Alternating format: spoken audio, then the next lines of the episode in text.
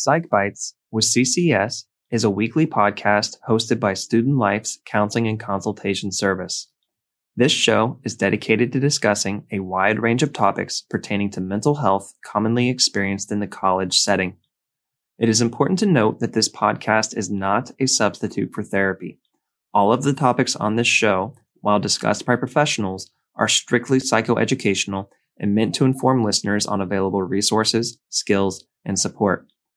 Topics on this show can be sensitive in nature, and should you find yourself needing additional support or resources, please visit ccs.osu.edu or call us at 614 292 5766. With that in mind, enjoy the show.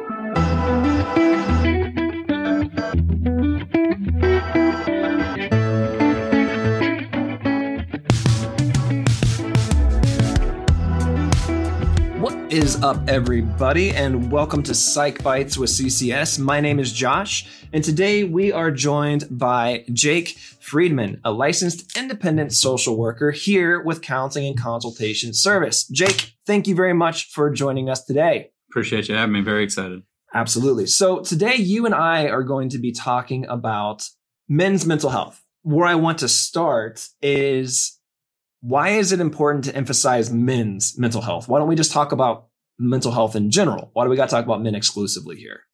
Yeah, so talking about mental health in general is always great. And historically, talking about men's mental health in particular has been something that has been brushed to the side. Um, and we have some statistics that, that show that men experience mental health sometimes more significantly than other gender expressions. Certain statistics, including 75% of suicide victims, are men, and that men are three times more likely than women to die by suicide. Life expectancy for men is four years shorter than women. Nearly 25% of US men experience some form of contact sexual violence in their lifetime. Cis men have higher rates of loneliness. 80% of college men report feeling dissatisfied with their body and 40% and 36% respectively of college men experience anxiety, depression to the extent of functional impairment. So these are all things that affect men, but are often brushed aside by men themselves or other members of society. Why is this such a thing that we don't talk about it or we don't focus on it. How you, said it was either we we brush it aside ourselves as men, both you and I being male identified, but you also said maybe society in general can also brush these things over to the side or ignore it or push it away. How do we get here? Society has set norms and values. These are things that have been passed down from generation to generation that help us explain the world around us. When it comes to men, when you look at traditional values for men, you look at stoicism, you look at strength, and those things have been determined to be not talking about our emotions, to act like we don't have emotions, including self control or reluctance to be vulnerable, men are less likely to seek mental health services and even peer support. So when you say peer support, like obviously talking to my friends, you know, if I'm on a, a team or something like that, not bringing that type of stuff up. It's just eye on the prize, get the job done, point A to point B.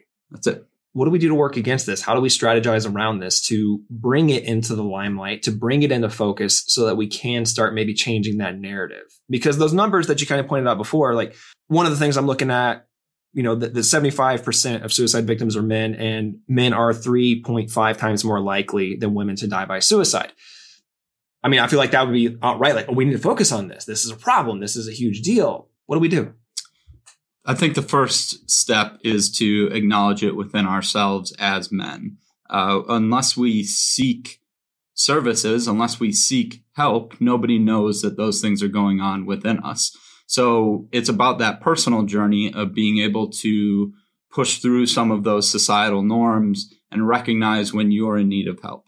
When you are in need of help, finding trusted family members, trusted friends, trusted people in your circle that you can go to to express that need for help.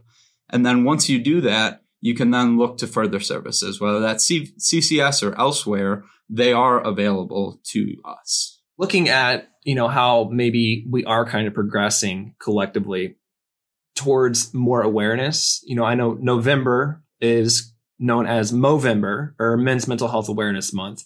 I know that's something that you kind of spearhead here with another one of our, our staff members, um, Kristen Swope. And I, I'm curious, what is that all about? Impact? How does it work? What do we do with Movember? Movember is really all about what we're talking about today, which is really bringing these things out of the shadows. It's about making people know that they're not alone.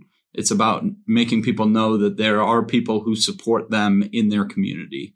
Uh, we do that through all kinds of different ways, whether that's uh, public events out in, at the union, whether that's uh, doing virtual workshops. There are all kinds of ways that we as CCS try to show that we care about our male students, male identified students, and here to support them.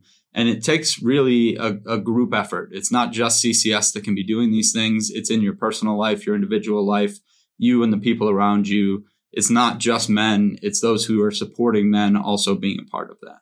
Okay. All right.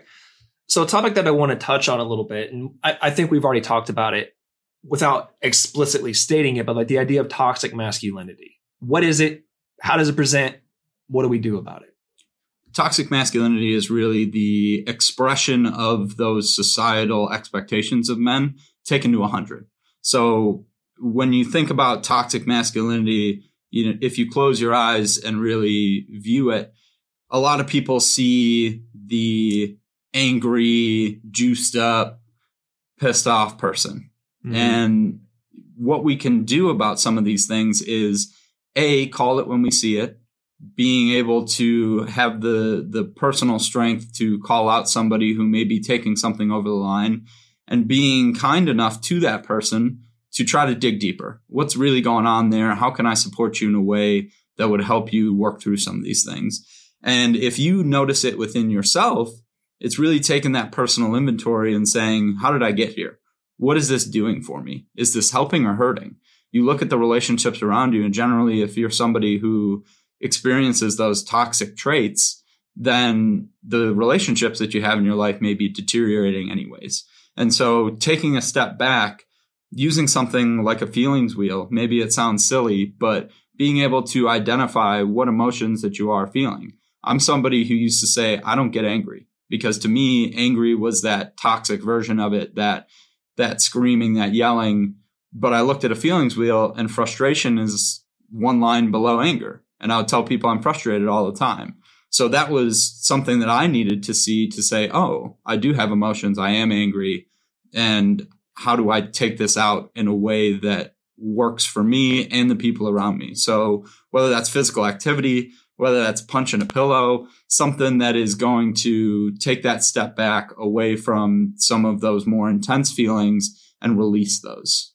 So finding an opportunity for release, finding a way to kind of get that out to express it in a way that is non-damaging, right? Yes. Whether it be to my relationships, whether it be to myself. Yes. So when we think about that too, we, we, we talk about this repression of emotion, or I'm only expressing the tip of the iceberg, which oftentimes is anger or frustration or something that is not pleasant in the moment. What are some other ways that we maybe see men kind of mask that? Because something that's coming to my mind is the use of substances, right? Like I may lean on alcohol or I may lean on some other substance to try to curb my emotions or more specifically, try to mute my emotions. Like it's all I'm feeling is angry day in and day out and I don't know how to get rid of it. It's very easy to lean on a mind altering substance to change my mood. Substance is a big one. Um, I also think that people get into, as a whole, some toxic relationships in order to feel almost supported in those behaviors. What's a toxic relationship? What would you, what would be a good example of that? A good example of that would be getting with the people in your circle or a dating relationship who express similarities to you and make you feel like those actions that you partake in or the way that you express your emotions is not as destructive as it may actually be. Sometimes those things are really hard to see because mm-hmm. you're surrounding yourself with those types of people. But sometimes looking at your familial relationships or how people outside of your circle react to you are the ways that you're able to recognize, oh, I may not be surrounding myself with the best people. Uh, Jim Tressel, who was an old coach of Ohio State football, used to say, you are who you surround yourself with. Mm-hmm. And so this is a way that people mask who they are or trying to be by surrounding themselves with things that may not be the best for them. I see. All right. So it, it just promotes and enables it, right? Minimizes the consequence, promotes my continued acting in a certain way. Yes. As we look to move forward as individuals, as a community, as a collective, as a society, are there any major points or major takeaways that maybe we haven't focused on enough yet or resources that maybe we could highlight? I know we talked about Movember, but is there anything else that if I'm kind of kicking it around here at OSU, where else might I go? What else might I look into? I, I think one other thing to touch on would be the idea of intellectualizing. I think men mm-hmm. often move from the emotional space and move things into the intellectual world where I think about it, but I don't necessarily feel it. And that can often guise, well, I'm dealing with it because I'm thinking about it. And oftentimes it takes that extra step of that acceptance of the feeling and truly sitting with that feeling in order to move on from it as opposed to simply thinking about it. Now, when it comes to resources, the one I would suggest the most on this topic is Let's Talk. So Let's Talk is something that we do here at CCS. They're offered daily. They are 20 minute sessions where you are able to talk to a clinician and either find resources that will be helpful for you or simply talk about whatever you need to talk about. This is something that doesn't necessarily create a record. It's something that you can drop into. And it's something where if you don't feel super comfortable jumping right into therapy and talking to a therapist, it can be that kind of first entryway. Another option is our group therapy here at CCS. We have a group called Buckeye Brothers, um, which I actually help run. Uh, it is a group for male identified students, both undergrad and graduate. You can get involved with that by either doing one of those Let's Talk sessions and expressing interest or doing one of our triage sessions and expressing interest there. All right. Jake, thank you so much for taking the time to join us today. I really appreciate you sharing your insights, your wisdom, and resources on a very important topic and something that we like to focus on and prioritize here at The Ohio State University. If you are interested in more services or resources here at OSU, please check out our website at www.ccs.osu.edu and you can check out our on demand services like Let's Talk, our group counseling services, which we have a variety of different affinity groups and skill building groups. And then any of our other resources and services that we have can all be found on the website under our variety of drop down tabs.